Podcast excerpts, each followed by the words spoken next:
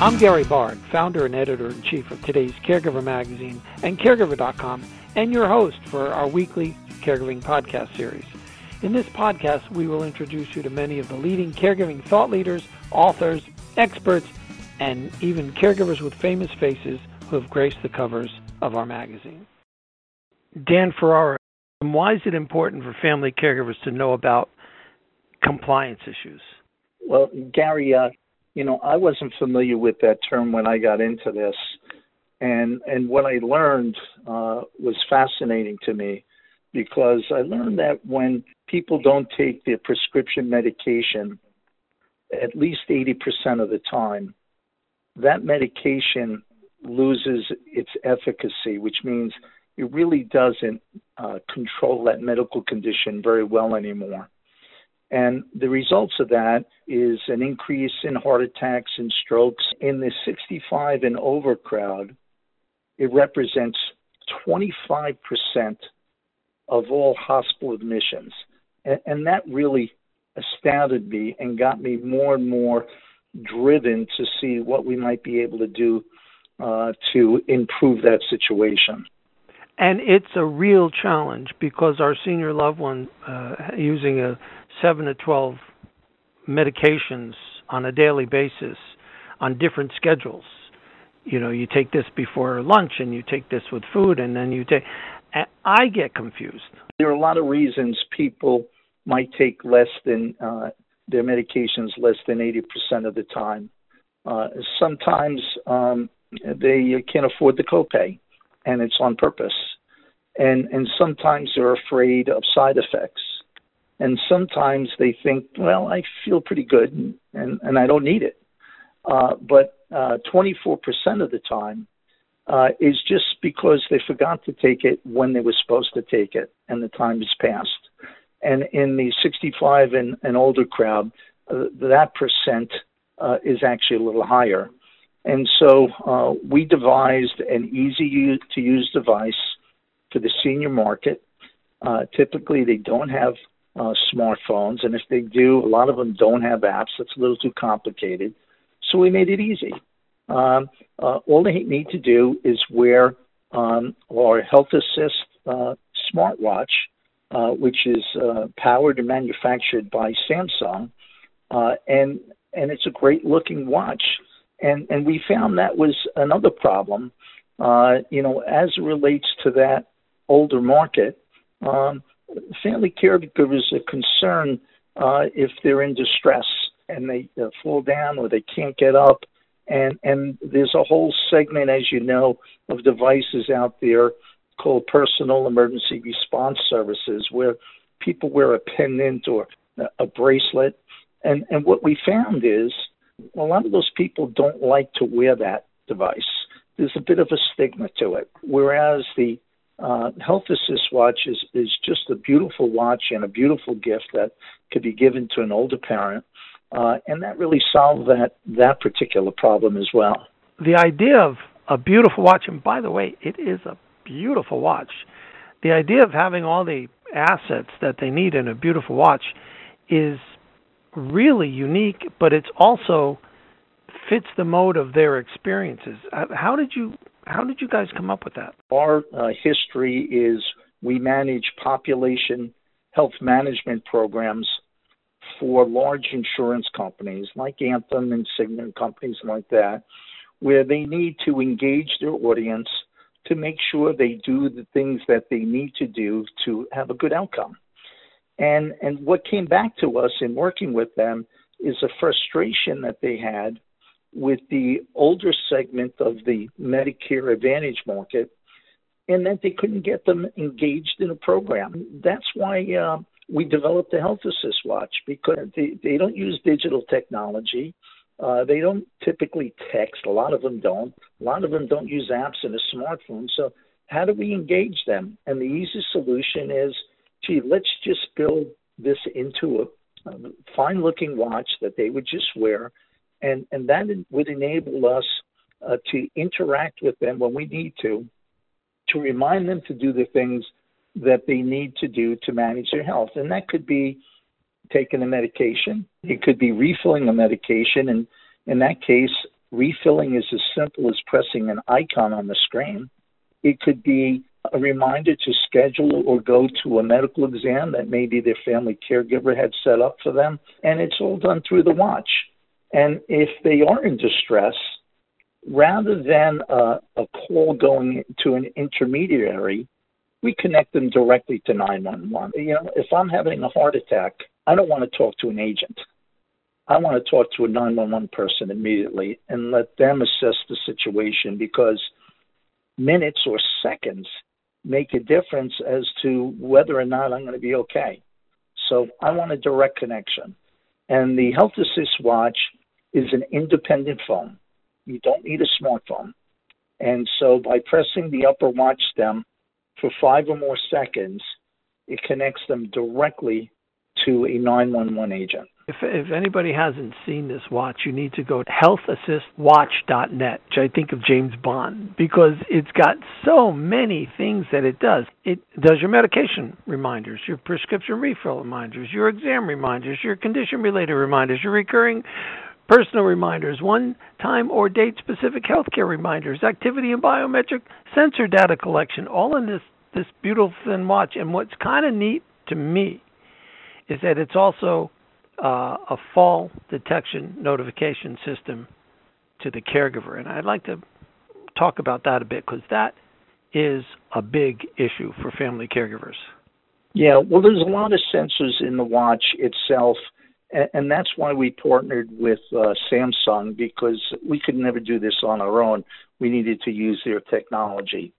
So the sensors in the watch enable us uh, to um, collect uh, heart rate every hour, uh, daily activity level, how many steps a person has taken, uh, daily sedentary time, uh, how long they've been still, and and we partnered with another company that made it very easy using their devices to also collect uh, glucose readings, mm. blood pressure, and weight uh, and, and, so we could collect all of that data, uh, put it in the form of a report to send to the family caregiver at the end of the month so they could see where mom or dad maybe has skewed out of the average or safe zone.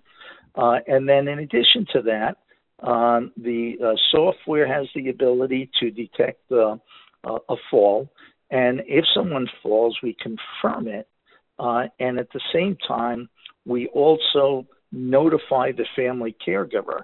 Now, we think the family caregiver is a very important component uh, and to do it timely. So, if someone is behind on taking their medication, we notify the family caregiver. So they could talk to mom and find out why they're not uh, taking their heart medication. Maybe it's upsetting their stomach because they're going to have an influence on that person. Uh, if the person uh, is out of the safe zone uh, with uh, glucose readings, uh, they could see that on the report. and it's all graphical and easy to read. And they could call mom and say, Mom, your glucose level was 300 and greater for a whole week. What's wrong? we we rather have and, and the difference between us and the personal emergency response services is we help prevent that from happening in the first place. And so if we could help monitor and manage the things that greatly affect their health, such as medication adherence and all of these other things, we can have people stay at home longer, be safe longer, be healthier longer, and that's really what our objective is. And this amount of data really helps the primary care physician with regard to remote patient monitoring, doesn't it? Yeah, and, and that's uh, uh, another wonderful element because uh, Medicare, uh, starting the beginning of this year, supports what they call remote patient monitoring, which their primary care physician can be receipt of. Monitoring a person's glucose uh, levels, their blood pressure, and their weight they could see what the outliers are, uh, remote monitor patients on a consistent basis, it's going to reduce hospital costs uh, and hospital admissions and hospital readmissions and all of these different things that happen. And so, what they decided to do is to pay the physician to do that. And so, the physician actually receives uh, $123 per month per patient uh, to monitor the statistics that we could supply to them through the Health Assist View dashboard. And so it's kind of a win win for everyone. It's certainly uh, good for the uh, uh, user of our Health Assist Watch. Uh, it, it, becomes very good for the uh, family caregiver because they have a sense of, of ease and peace now that everything that they can do, they are doing. And it makes sense for the physician because now the physician uh, has a, a, an additional revenue stream. They have an ability to better manage the health of their patients. And it's really a win win thing all the way around. What are caregivers telling you whose loved ones are using the Health Assist watch? Well, you know, as you know, this is pretty new. Uh, we are on the uh, the cutting edge of this, and um, and we we did some work with our phase one Health Assist watch, and uh, and we had great results, and, and we were able to move between 11 and 23 percent of people that were non-adherent in their medication regimen to adherence, and and that was just a wonderful thing for the user. It was just a wonderful thing for the family caregiver. And in that case, it was a wonderful thing for the health insurance company because they were able to save money by uh, reducing the amount of hospitalizations. So that was our experience. Yeah, and Gary, the reason we got into this is our vision was that the smartwatches are going to become more and more a health monitoring and management tool. Uh, and so you will shortly see uh, the addition of uh, ECG uh, and the ability to uh, detect AFib from the Health Assist watch wearers.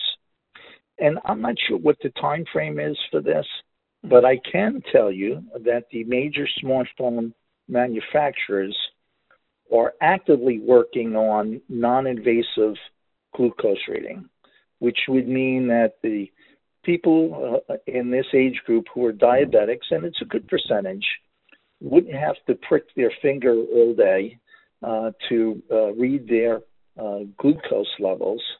Uh, the watch would have several different lasers in it, where based upon the refraction of those different la- lasers, they're able to determine the amount of sugar in the in the blood, and and that's going to be just a wonderful thing because first of all, it's easier. We're going to have a, a, a more consistent reading, and all of the data that we collect is stored in our backend database, and and all of these things that we're talking about are correlated to health outcomes. And so we expect in the not too de- distant future to uh, do a clinical study where we would be able to exactly make claims on the percentage of uh, reduction in hospitalizations and readmissions and diabetic related uh, costly events, strokes and heart attacks. So we're pretty excited about it. We think we're at the right place at the right time. So the in essence the watch is the hardware. And as time goes by and more things happen and improvements in software, you can literally just upload new software um, to support our loved one's health. Yeah, that's correct. Yeah, yeah, we have uh, direct connection uh, with all of the watches, and so we're able to upgrade remotely through the air. Uh, we also have diagnostics on the watches that report back to us uh, we're able to know if someone's not wearing the watch or not charging the watch, so we could reach out and call that person or call the family caregiver. So we have pretty good control of that. And I also think it incredibly cost effective. That the the different price points were uh, really smart, and you can pay over time. How did you come up with all that? You know, we want to get market shares, so we weren't looking at gouging profits. And so uh, we looked at the emergency response service market and even though we have all these extra features and capabilities, uh, we're roughly about half the price of just that service. And that doesn't include the cost when when someone has an adverse event yeah. and and they have to go to the hospital and the copays and the emergency room and things of that nature. People should really take that into consideration as well. Uh, just you know, on a person-to-person basis, Gary, and talking to different people, I, I have to tell you, I was amazed at the percentage of people who have a service for one of their older older family members that told me yeah, you know, I bought this for my mom or my dad, but they don't wear it. Mm. And and if they don't wear it, it's useless. No one's going to be uh, concerned about wearing a, a very good looking watch. It's it's very very attractive. So the men's is a 46 millimeter that has a you know a larger face and it comes in silver and black, and, and the women's is 42 millimeter. The really pretty one, Gary, is a rose gold uh, I got it for my wife. She loves it, and I can tell you when she's out uh, uh, and about, a lot of people ask, "Did you, did you get that watch? That's a nice watch." What is the one most important piece of advice that you'd like to share with family caregivers? Uh, the the piece of advice that I'd like to share uh, is the one that I learned that I had no knowledge about, and that how important it is for people who take prescription medications to uh, be adherents to that and take it at least 80% of the time because when they don't, the ramifications are just incredible. Uh, and and besides uh, 125,000 deaths, if you added up all of the additional healthcare costs that we pay today, and we all we all pay for it in one way or another. The larger uh, healthcare organizations like Kaiser and, and other uh, organizations have come up with an amount that indicates that medication non-adherence represents between 100 and 280 billion dollars a year in extra healthcare costs, and that affects all of us.